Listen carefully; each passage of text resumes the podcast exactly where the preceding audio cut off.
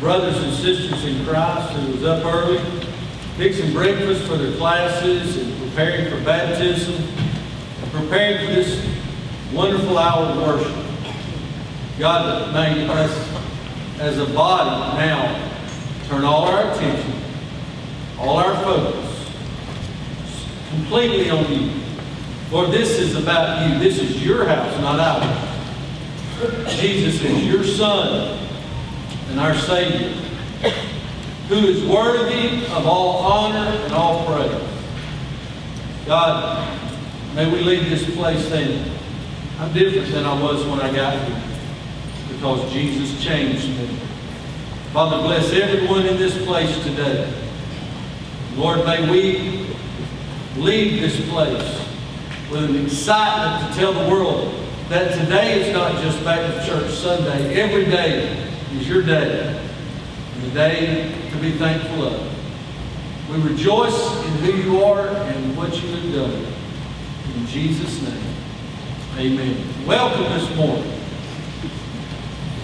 Welcome. Aren't you glad to be here?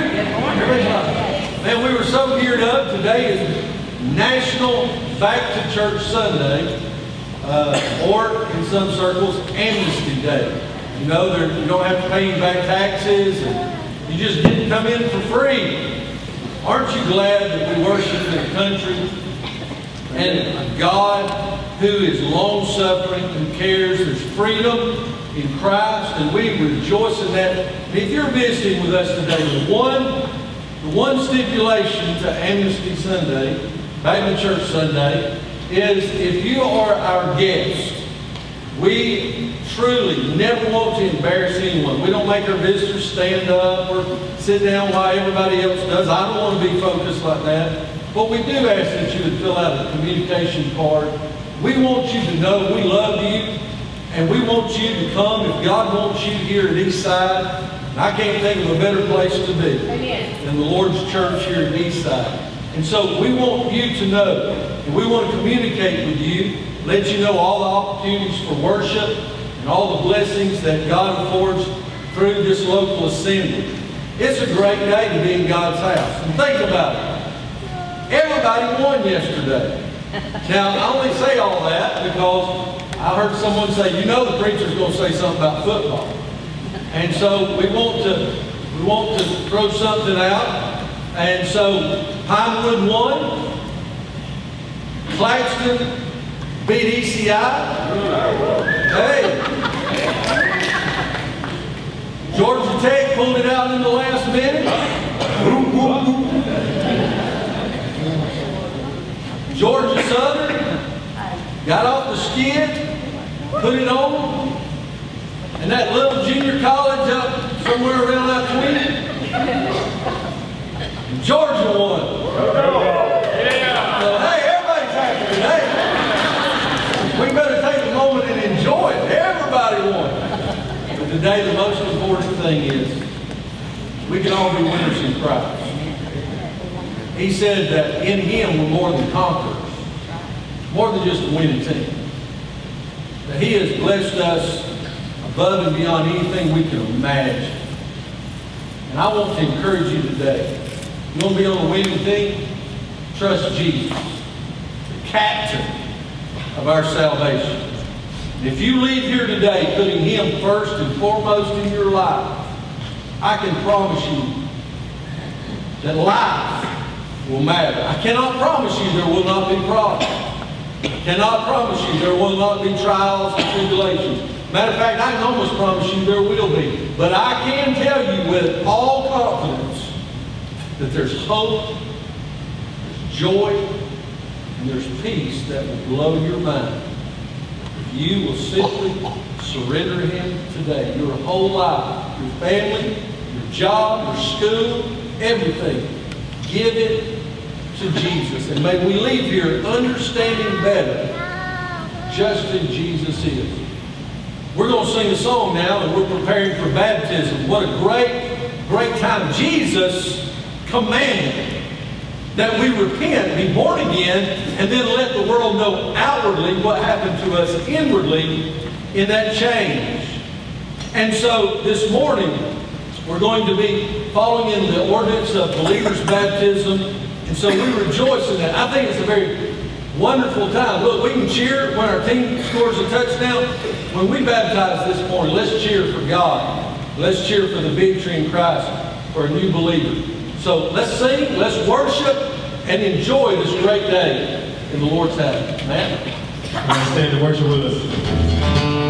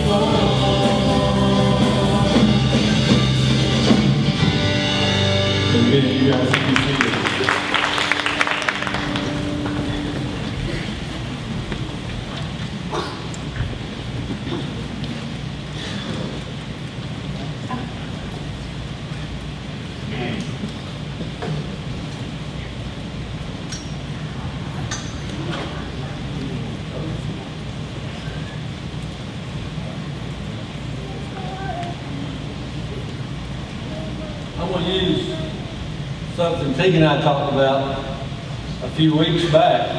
Uh, she said, I'm scared to get baptized. I said, I get that. I get that. I've got that the whole ministry. I understand. Getting in front of a bunch of people, getting wet and all that kind of stuff. I get that. Tegan's a baller. She loves softball, great softball player. And I told her like this, I said, okay, every time you get up to bat, there's a bunch of people around watching you, right? She said, yeah. I said, well, think about it. You're playing an opposing team. Did you realize every time you go to bat, half of everybody there is against you? Half of everybody there wants you to strike out. They want you to get out and go sit back down. I said, but I can promise you, The morning you get baptized, everybody's going to be for you. Right. She said, that makes a lot of sense. And so even Tegan figured that one out. I'm proud of Tegan. Tegan is literally one of mine. And uh, I love her. I love her family. And the testimony of what God is doing in her life, uh, I get to see it on a regular basis. Tegan, did you ask the Lord to save you? So when you die, where are you going? It's pretty good. Don't say. In obedience to the great command of our Lord and Savior, Jesus Christ, upon your profession of faith in Him, my sister, I now baptize you in the name of the Father, and of the Son, and of the Holy Spirit.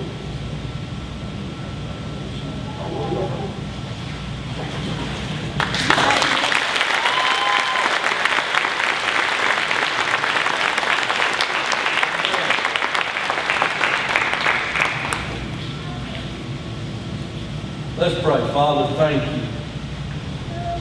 that your grace is all sufficient. Your love is never ending. I thank you for my sister Tegan. I pray, God, she'd grow up to be the godly woman that you have created her to be. You've called her not only to salvation, but to service. And there's others today that, as they saw this, you pricked their heart and said, You need to do that. I pray today to be a day of commitment, a day of surrender. That many across this place would see the courage of Tegan and realize, I can do that too. For what Jesus has done for me, I can stand up for him. So, Lord, bless this time. Bless the music and the message. And we praise you in Jesus' name. Amen. Amen. Everybody stand and worship with us. What a great song and a follow-up baptism. Um, a picture of where the grave, uh, death was defeated. And God gave me life. That's what this next song's about. So worship and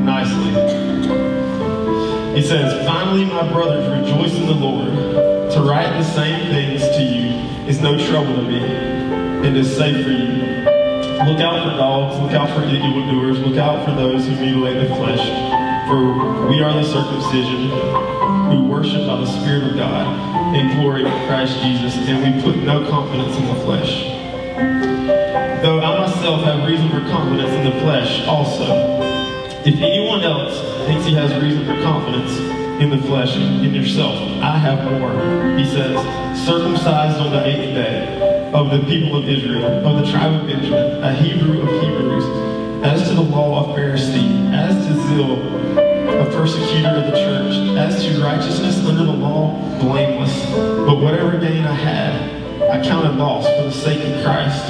Indeed, I count everything as loss because of the surpassing worth of knowing Jesus Christ.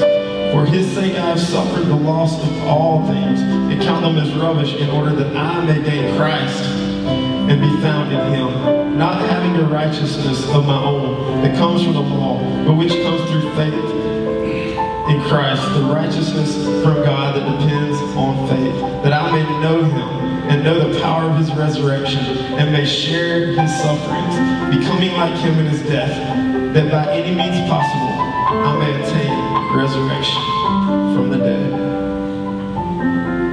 So you got Paul, he lists off this great list of accolades that he has.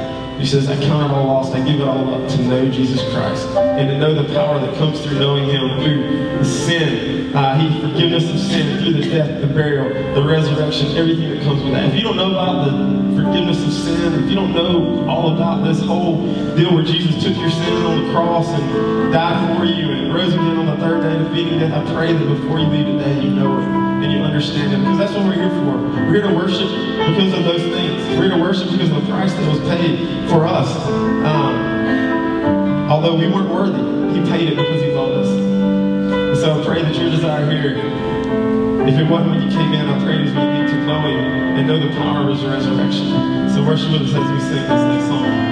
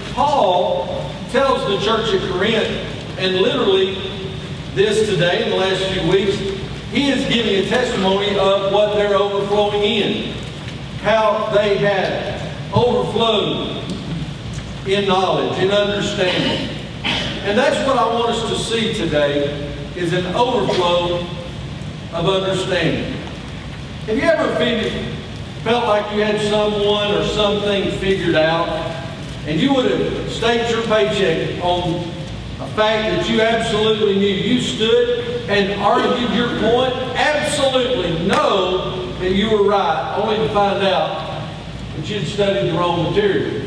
You knew everything about the subject or you thought about the person, but that's really not the way things were. It has been said that knowledge is power. But this power can only be as powerful as the subject of that knowledge. You hear what I'm saying? It's one thing to know all about history, know all the stats, and know the players' names and sports and all that. But what good is it if it doesn't further the kingdom of God and lift your life up. God spoke through the prophet Hosea in chapter 4, verse 6, and said, My people are destroyed for lack of knowledge because you have rejected knowledge. There's a certain element to the Christian walk that sometimes I'm afraid we almost take pride in being spiritually ignorant. And it's a way to justify not reading our Bibles, not praying and seeking God's face and learning from Him. He said in 2 Corinthians chapter 8, Therefore, as you abound in everything, as you overflow in everything, in faith and utterance and knowledge and in all diligence and in your love to us, see that you overflow in this grace also. He said there's an overflow of knowledge in the church of Corinth. The church at Corinth, with all their bad issues that we read about in 1 Corinthians, was a very smart church. They were well learned. They took great pride in understanding the law and understanding other things. Their problem was there's a one thing to know it and another thing to do it. Well, today, as we look, you know, sometimes in life we have aha moments. You ever had an aha moment? You're like, oh, okay, I, I get that now. You know, it's like you sang the lyrics to some song from 35 years ago, and now with iPhones and Androids and everything, you can actually see the lyrics while they're playing. You're like, oh, that's what it says? It's like aha moment. You know, you're like, oh, I've been singing the wrong thing for 30 years. An aha moment. It's fun to watch kids, little children. They say that a child will learn more from birth to seven years old than they will the rest of their life. Think about it. They learn how to go to the bathroom. They learn how to eat. They learn how to speak. They learn how to walk. And a lot of their learning is questions. Sometimes I've wanted to rename my children questions. Because, you know, they all go through that stage. Why? How? Why? Well, just because, why?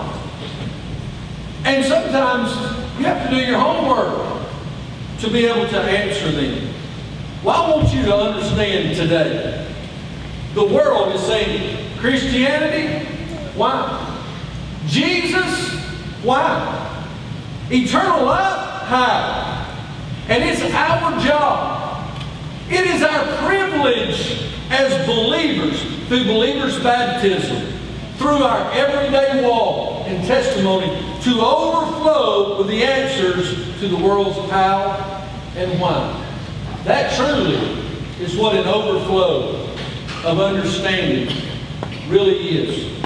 He says overflowing in understanding. I want to go quickly through a few things that we ought to be overflowing in our understanding with. First of all, we ought to know how to live.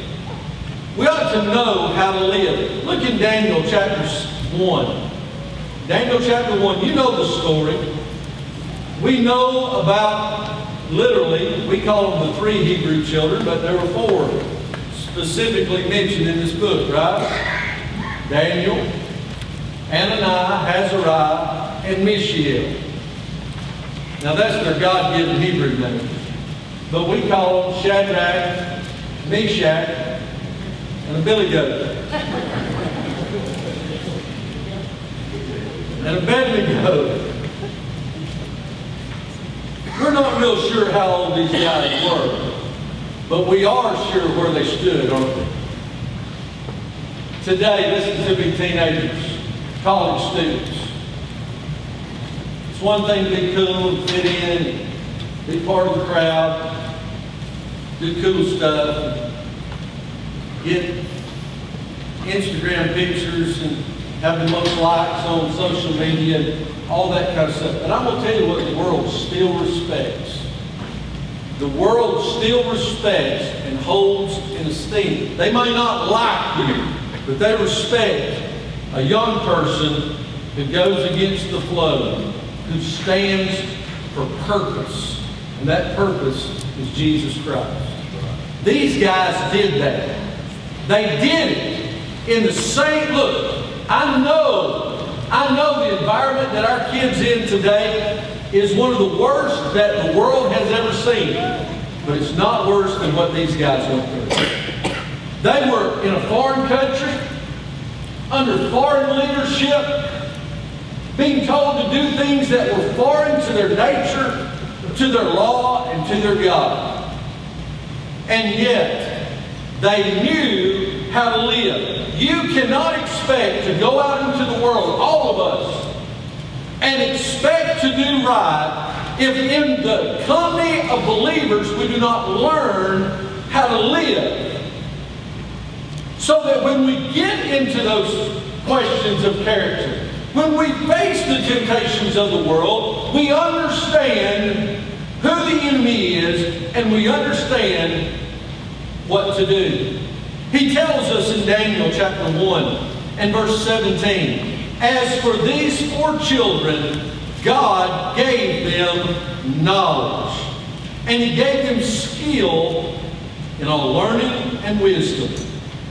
And Daniel had understanding in all visions and dreams. We know the story. They prayed. They did what God said. And because of it, the enemies of the world came against them. And they ended up both in a lion's den and in a fiery furnace. They said, We will not bend, we will not bow to your God. And they did not burn. Now, let me, let me tell you something. It's not, pre- uh, it's not a real uh, fun and enjoyable thing on the front end. The temptations, the reality is they were literally cast into a, fiery furnace. Y'all believe that? Daniel literally was thrown into a lion's den. Let me give you hope today, okay? Let me give you a little understanding about living for the Lord. When those three boys were thrown into the fiery furnace, the world says imminent death. We've done away with them. And all the trial, all the punishment for something they had not done. Wrong, they had done it right.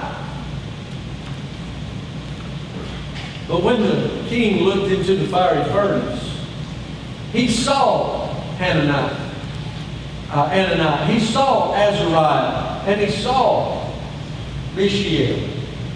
He saw all three of them standing there in the midst of the fire, right? And we know after the fact, it said when they come out, they didn't even smell like smoke. It did not harm, it didn't singe an eyelash. But the really cool thing about this, living for the Lord, this understanding, is if they would not have gone through it, when the king looked in and he saw those three, who else did he see? He saw Jesus. He said, but there's a four. How many? You only threw three in there, right? Yeah. Yes, sir. We did exactly like you said. We took all three of them and we threw them in there. Matter of fact, we got it so hot that the guys that threw them in were burned out. He said, well, then explain to me why there's four. And the fourth one is as the Son of God. Look, what looked like a fiery furnace turned into a very hot and exciting meeting with their Savior. Sometimes the deepest, darkest days bring the greatest light. Does that give you a little hope? What does it mean? To know that, look, it was not their understanding, it was the Lord's understanding that He gave them. And here's the thing they understood in how to live for God, they had to be bold.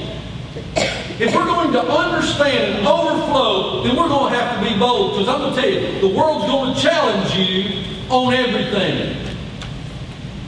I'm proud. I don't even know what school it was. I don't even know what state it was. But they told the school they told the football players, they told all the cheerleaders, you cannot pray before the game.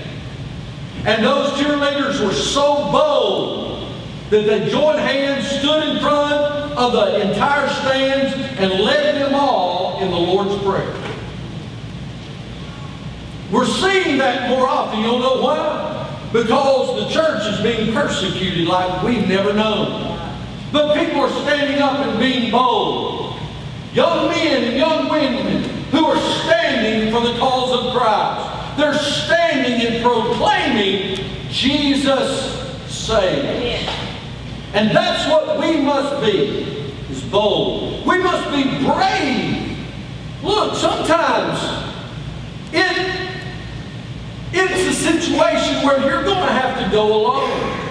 I love seeing our students sit together because it's building Christian friendships and they're understanding something about the family of God. Now, they don't always get along, but what brother and sister does? Right? But it's really cool to see them all sitting together and fellowship Wednesday night. Y'all want to talk bad about young people? I got news for you. Our young people at the church at Eastside Wednesday night didn't come over here and eat pizza and just play games and talk about a couple of scriptures, have prayer, leave. They got back here to minister. They got back here to serve in preparing to help Sister Sherry as she goes to Uganda. Students, I'm proud of every one of you for that. I'm proud of that. But there's going to be days you're going to have to go it alone. There's going to be days that it may not be that your friends turn against you, but they're nowhere to be found. There are times where God calls us to go it alone. There were days that David, his best friend, Ahithophel, and others had turned against him. His own son turned against him, but he had to go it alone. There's some places, my mom and dad's here my wife, my kids. But there's some places they can't go with me. Because you see, the cross God gives us, the cross of Jesus Christ that He commanded us to deny self, take up, and follow Him, cannot be toted by anyone else but us. Tegan could not have someone else baptized for her. It was her salvation the Lord gave. Was her baptism. You cannot ride to heaven on your mom and dad's coattail. You cannot give enough to church. You can't attend enough. You can't be popular enough. You must go it alone.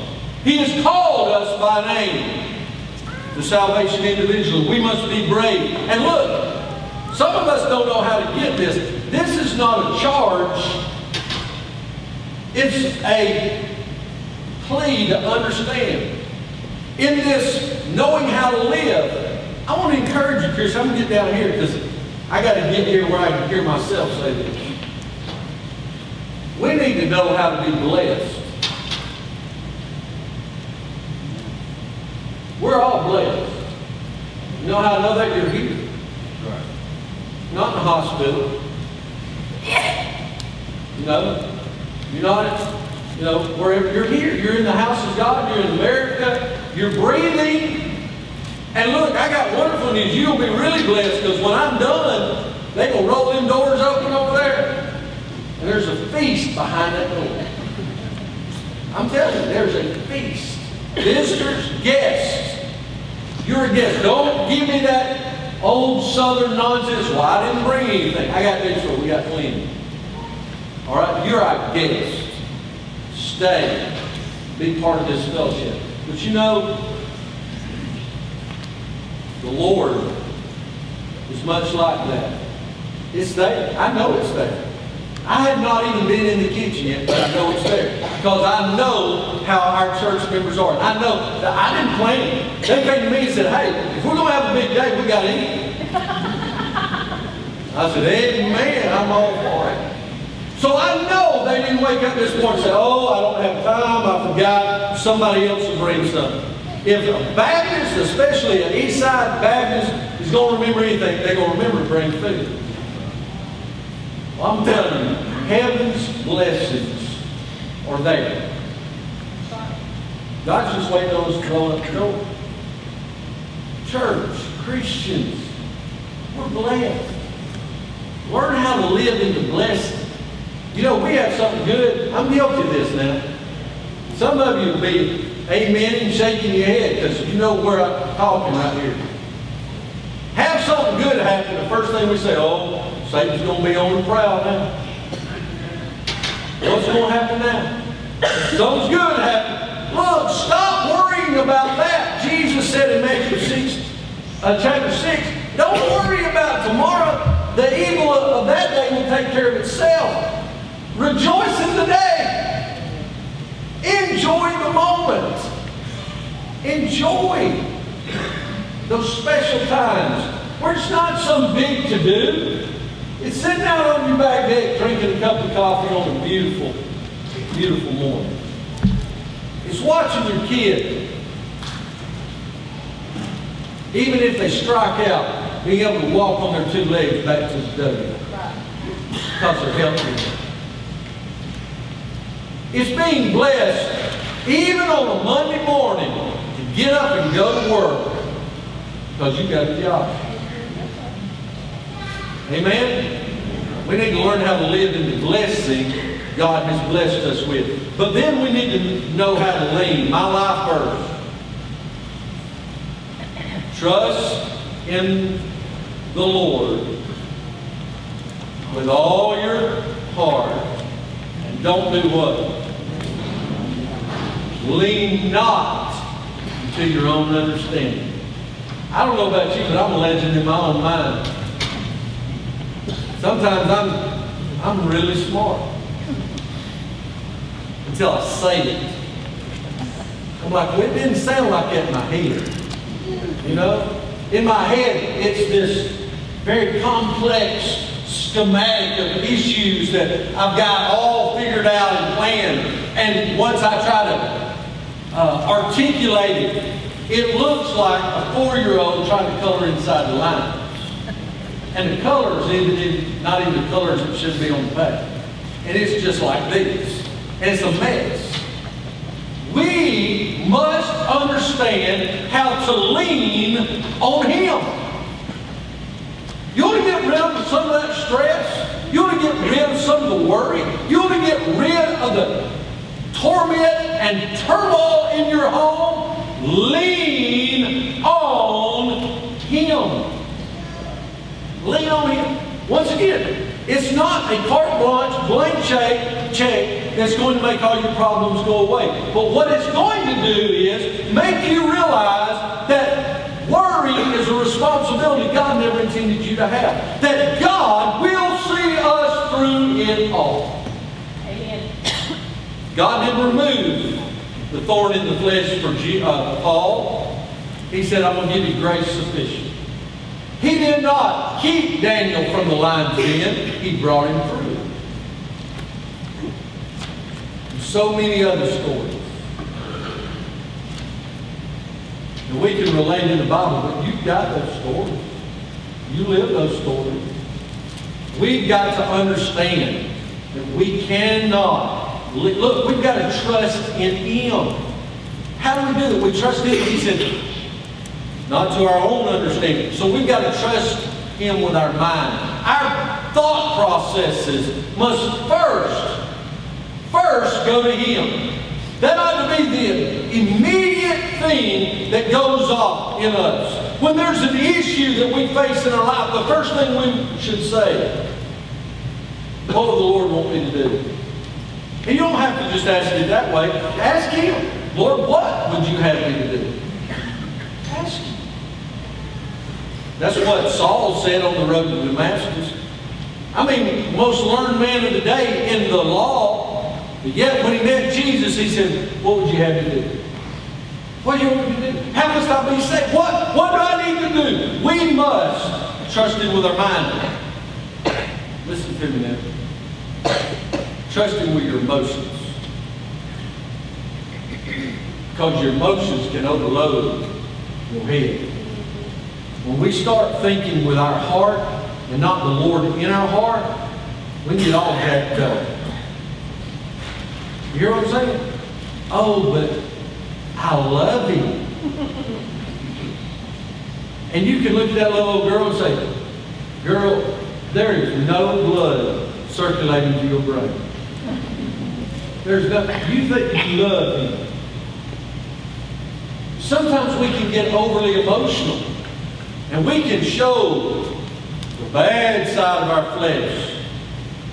Some of the most godly people, every demon comes out from under every rock in the stands of a ball game.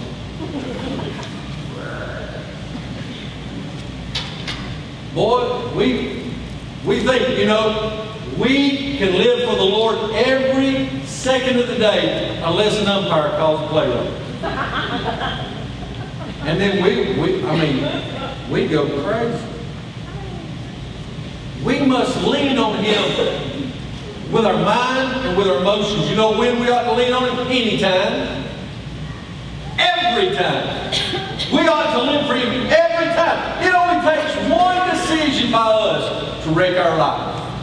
Listen to me, young people. It takes one decision in the back of the car or when your mom and daddy's gone to wreck your life. One decision. It's not 15 decisions. It only takes one. Only takes one.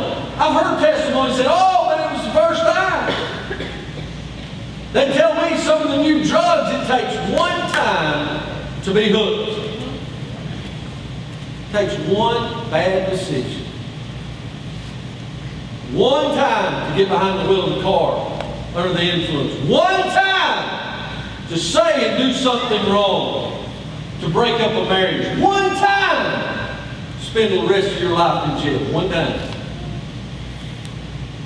Let us trust Him anytime and all the time. With anything and everything. That means you got to trust Him not just with the things that's easy to get to. You got to trust Him with the things that's hard. Because if you don't give Him all, then whatever you keep is your God.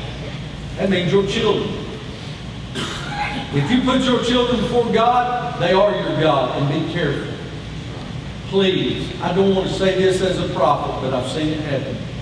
I've seen young couples not go to church. I've seen them put their babies, put their children ahead of God. And I do not say this with any kind of pride, and I pray it never happens again on the face of the earth. But I have seen couples lose their marriage, lose their children, because they put them before God.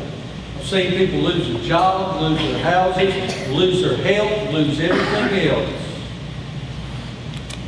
because it was their God. Let us not lean into our own understanding. But then look in Matthew chapter 11.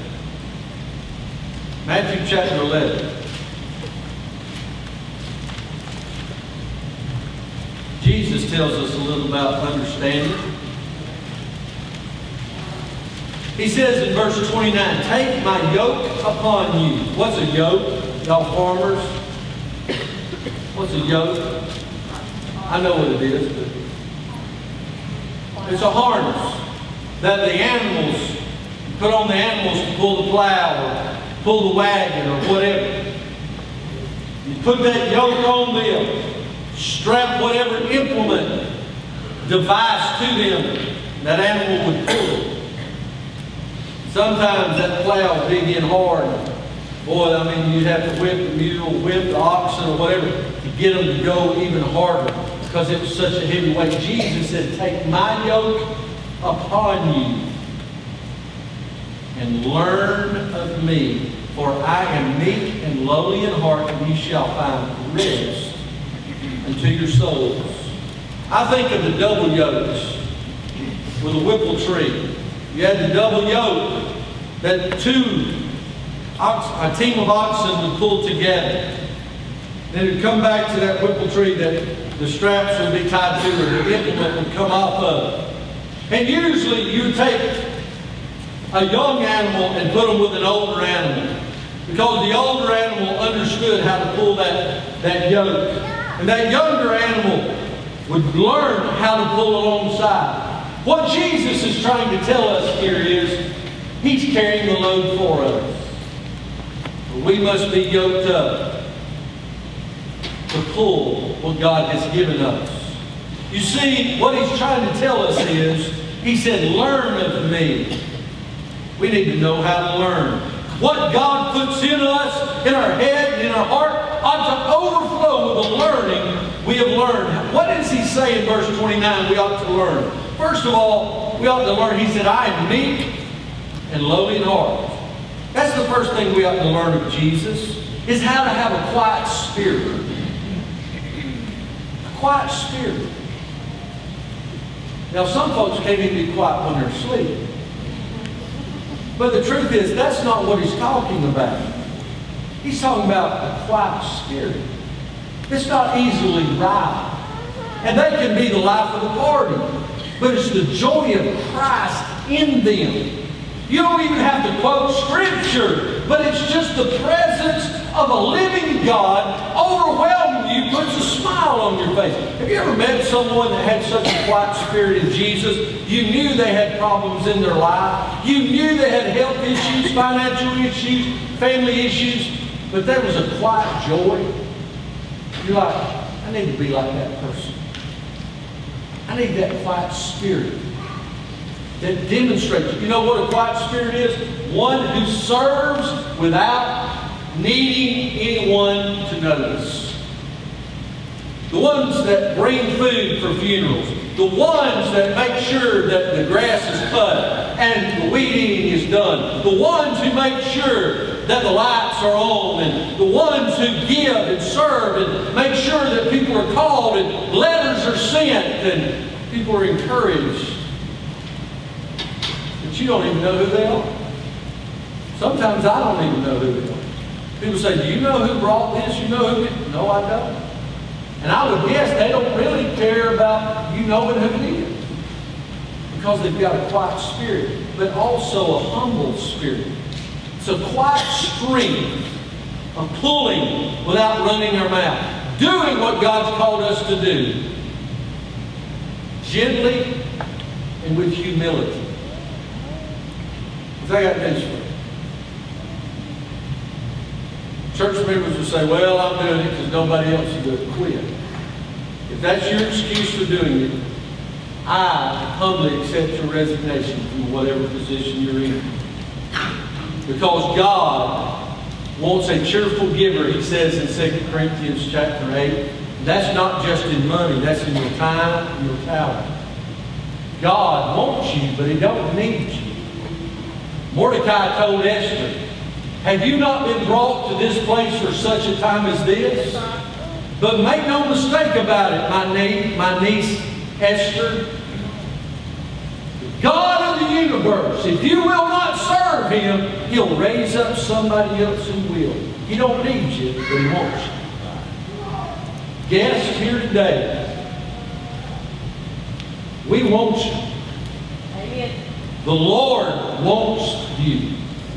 I know that because He said, For God so loved the world that He gave His only begotten Son. That whosoever, you say, You don't know what I've done. No, you don't know what I've done either. But the one thing I do know is Jesus died for our sins. We need to know how to learn about God's Word and God's will. We need to know how to love. There's too many in the world don't understand what real love is all about. Knowing how to love. Look at Ephesians chapter 3. Ephesians 3. He says in verse 14, For this cause I bow my knee unto the Father of our Lord Jesus Christ, of whom the whole family in heaven and earth is named, that he would grant you according to the riches of his glory to be strengthened with might by his Spirit in the inner man. Now listen to this. That Christ may dwell in your hearts by faith, that you being rooted and grounded in love may be able to comprehend, to understand with all the saints what is the breadth, length, depth, and height, and to know the love of Christ, which passeth knowledge, that you might be filled with all the fullness of God. If I were to poll the believers here today and ask you what's the greatest thing you've ever learned, I have no doubt in my mind, without hesitation, to say, to know Jesus loves me. And to be able to love others with the love He's given us. Because I'm going to tell you something. Sometimes it's hard to love people. It is. I heard a pastor one time say, you know, if it wasn't for people, church would be a great place to work. But without people, you don't have a church. Without pastors, church would be a great place to go. We'd sing some songs. We wouldn't even mind the offering as much. We could dismiss at 11.15. That ain't gonna happen. We've got to learn how to love. I had a neighbor one time that it got to the point I said, God, I don't love you. And I know that's wrong, but I'm as honest as I know how, God. I believe you want me to come to you with prayers and supplication with all honesty. God, I cannot love him. But I believe you can love him through. I need your strength. Because he is about as ornery and useless as anybody I've ever met in my life. That wasn't in class, by the way.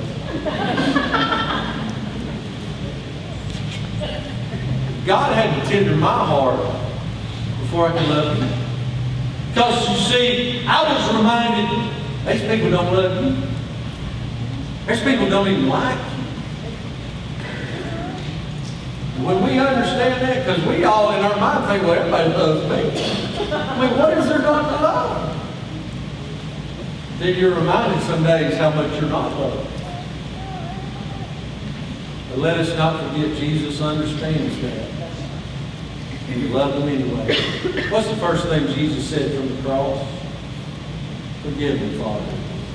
They know not what they do. What a great example. Because you see, when we learn how to love and we overflow, it will overflow in a power. He said it goes beyond our knowledge. We will be able to look. Look, when you love somebody that knows they're unlovable, it will blow their mind. They won't know how to respond. You want to shut down a grudge? You want to shut down an argument? You want to shut down a rivalry? Love them. And let them know you love them. Now, don't use this as your motivation, but the Bible says when they come against you, if you'll just give them a kind word, show them some love, it will be as heaps of hot coals upon their head. So don't go in there and say, God, I'm going to be real kind to them, so can you just dump it on them? That's, that's not exactly what I think the motivation should be. But the truth is, they keep standing. And you know what will happen? Sometimes they'll say, why do you love me? I've been hateful to you. I've been disrespectful to you. Why? How can you love me when I've done what I've done? Because Jesus, for Christ's sake, loved me. And through him, I love him. That's how you win the world of Christ. Love him. With power, with presence, and with a perfecting love. And what I mean, when God's love is poured into us, it will begin to permeate us. It will begin to soak into the very fiber of our being and our everyday life to where we walk in His love. We don't wait till the situation pops up and then we pray and muster up some love. We wake up loving and loving. Well, maybe most of the time. But we learn how to love and it carries over. So we're not surprised when the world comes against us. Let me conclude. Today, if we're going to overflow in understanding, we need to know how to live. We need to understand, how to lean and to learn. We must understand His love for us and how to love others. Ultimately, as Matt read this morning in Philippians, we need to know and overflow in an understanding of Jesus Christ. It's one thing to know about Jesus. It's another thing to know him. It's one thing to understand that there was this man named Jesus. He was a really good guy. They wrote about it in history, and he had these cats that followed him, and they started this world movement. It's bigger than that.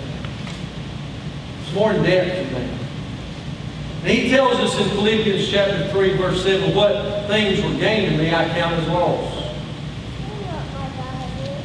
Yes, doubtless I count all things but loss for the excellency of the knowledge of Jesus Christ my Lord. You know today you could lose, as Job did, you could lose your spouse, you could lose your home, you could lose your children, you could lose your well-being, you could lose your health, you could lose your welfare. But the one thing that Satan and this world cannot take away from us is the love of Christ in us. Amen. That's excellent. Ted would say most excellent. Now, y'all have to be a movie fan to understand it. Silent Bob. Y'all to. Because God's love is most excellent. It's not just really good. It's not really cool. It is excellent. The excellency of the knowledge of Christ Jesus my Lord, for whom I have suffered the loss of all things, and who count them dumb that I may win Christ, and being found in him, not having my own righteousness, which is of the law, but that which is through the faith of Christ, the righteousness which is of God, not by faith. Listen, that I may know him. And in knowing him, I know the power of his resurrection and the fellowship of his sufferings, being made conformable unto his death. Listen, when we know Christ, we understand his death for sin, our death to sin. His life for us, our life to him. Ephesians chapter 5, verse 17 said it this way. Wherefore be ye not unwise, but understanding what the will of God is.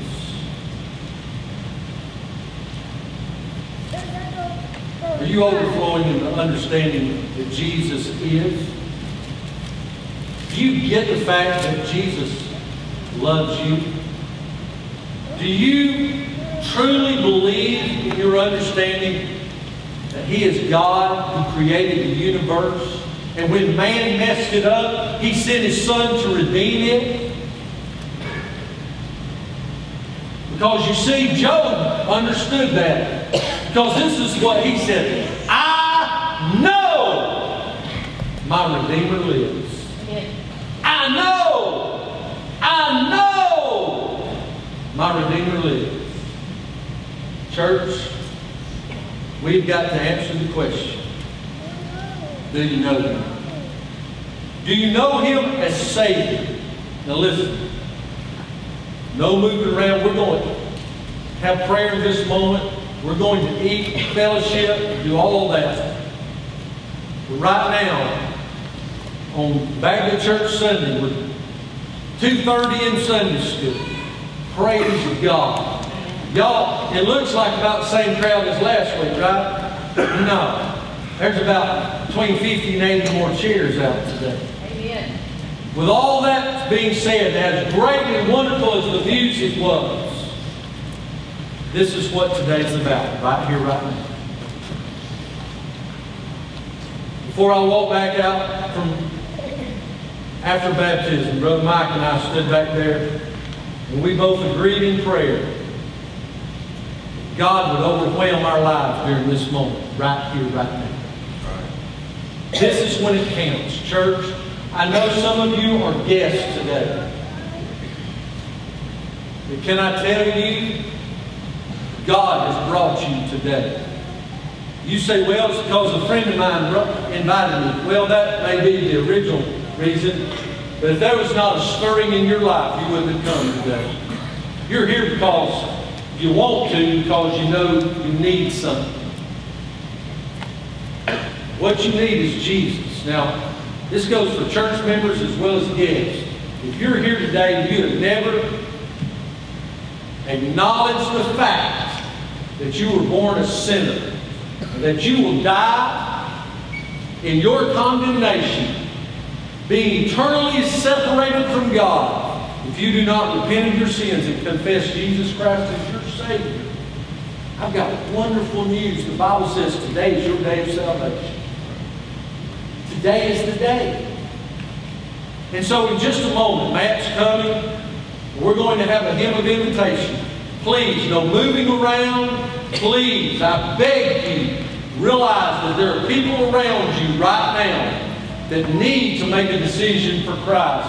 And your actions may inhibit their response to the Holy Spirit. And right now, the Holy Spirit is calling you to repentance. I'm going to be here. Chad, I want you to come stand right here beside me. He's going to pray with you if you would like. There's going to be others. Mike's up here, Michelle's up here, Pam's up here. Others who will pray with you if you come. Church, anybody that comes, I don't care church member or not. I want anybody to have to pray by themselves. Let's understand something about this love. Let's understand something about God answering prayer. If you need to come and say, I've been saved, I'm going to heaven, but I've been scared of that baptistry just like you talked about, but I get today I need to stand up for him because he died for me. You come. If Eastside is where God wants you to be, and you know this is where your family belongs, you come take me by the hand and say, we want to be part of the body of believers at Eastside whatever you need to do, come, give it to Him. Say, God, increase my understanding. May I know you in the power of your resurrection. So right now, very quietly, reverently, and obediently, if you need to come, make it one motion. As you stand, just come to the altar. So right now, stand and come. Come, right now. Come. Without hesitation.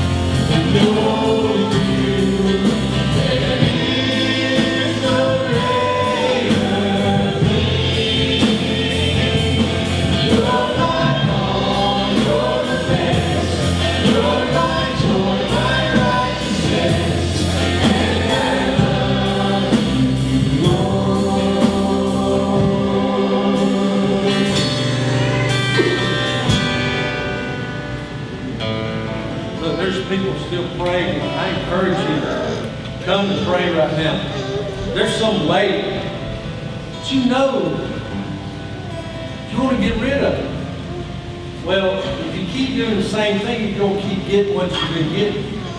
Bring it and just leave it at the altar. This, these two families have done that. We're thrilled we have the Hendricks family with us, Billy, Tara, and of course Tia joined this morning through baptism. Uh, but they want to join today. Uh, and we're just thrilled to have them. And then we have the big nieces, Karen, and Alan, and Carla, and uh, Smalls, and, and Brendan. I forgot Brendan back here. Hyde and Caleb, and uh, they want to join our church too.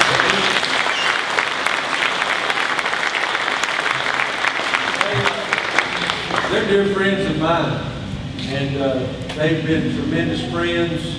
Al and I met right off the bat. He's a volunteer firefighter. Karen, everybody knows Karen. Uh, she's just such an encourager, and uh, we just love him. Billy and Tara uh, put up with my daughter half the time, but uh, what a joy to have them come and be part of family of God at Eastside, and what a very valuable part they will be as we continue to grow the kingdom of God and serve the Lord with great gladness. Anything else this morning? Anyone else have a word that you need to share? All right, well, in just a moment, Chad's going to uh, dismiss us from worship and in prayer. He's also going to ask God's blessings on the food. Uh, Miss Penny has asked me to uh, ask everyone just to mingle, hug each other's neck, and tell each other how pretty they are, and all that kind of stuff. And uh, while they get everything ready, and uh, we'll get the bachelor roll back out of the way, and the gates of heaven will roll up over there. and All the food will be ready. So uh, just wait just a few minutes before we get ready. Yes, someone had this. The tickets, that's right. Miss Sherry, uh, Miss Sherry is leaving to go back to Uganda. She's not going to Uganda, she's going back. She's already been there. God has, there was a hole that Uganda has filled in God's call on her life. And uh, so one way to raise funds, her trip is paid for. She made that vividly clear from the very start. They're raising all the money to uh, help buy sewing machines and all kinds of materials to help these young mothers uh, that are single mothers and uh, widows and just, you cannot imagine the turmoil. And so we want to be the hands and feet of Jesus and help her help them. And so next Sunday, after the Sunday morning service, uh, they're going to have spaghetti dinner plates. And so you can buy your tickets back there this morning. You say, I don't like spaghetti. That's all right. Give a hundred dollar bill. that'll work. That'll work. So yeah, that, that'll work fine. But we need to know for next week. I know Baptists are notorious about waiting the last minute. And I'm sure they'll have some prepared. But please try to help them out by going ahead and buying your tickets today so that they'll know how to prepare for next week. So, uh, anything else? I get all that?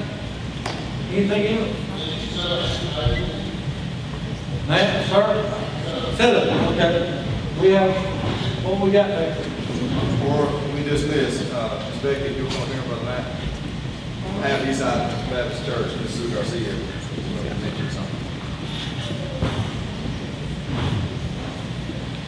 I don't know how many of you have looked on the back of your bulletins this oh, morning. I think that's the cutest thing I've ever seen. Now, Miss Becky hasn't changed that much, but Brother Matt is a little wet behind the ears. I got see real facial hair now. And they are celebrating their 25th wedding anniversary. I think it's Tuesday. They won't be here. They'll be Yeah, going. don't call. They're getting on a plane going to Puerto Rico tomorrow? Is tomorrow? It is tomorrow morning, about 6.30. And while we couldn't, be a, couldn't go with them, they wouldn't let us, they didn't invite us to go with them. We want to be a part of the celebration. And we love you, Eastside. Oh, thank you. And these ladies, their Sunday school classmates, of course, Allie and Peyton, delivering. Happy 25th anniversary. That is beautiful. Thank you. Happy anniversary. Gracias.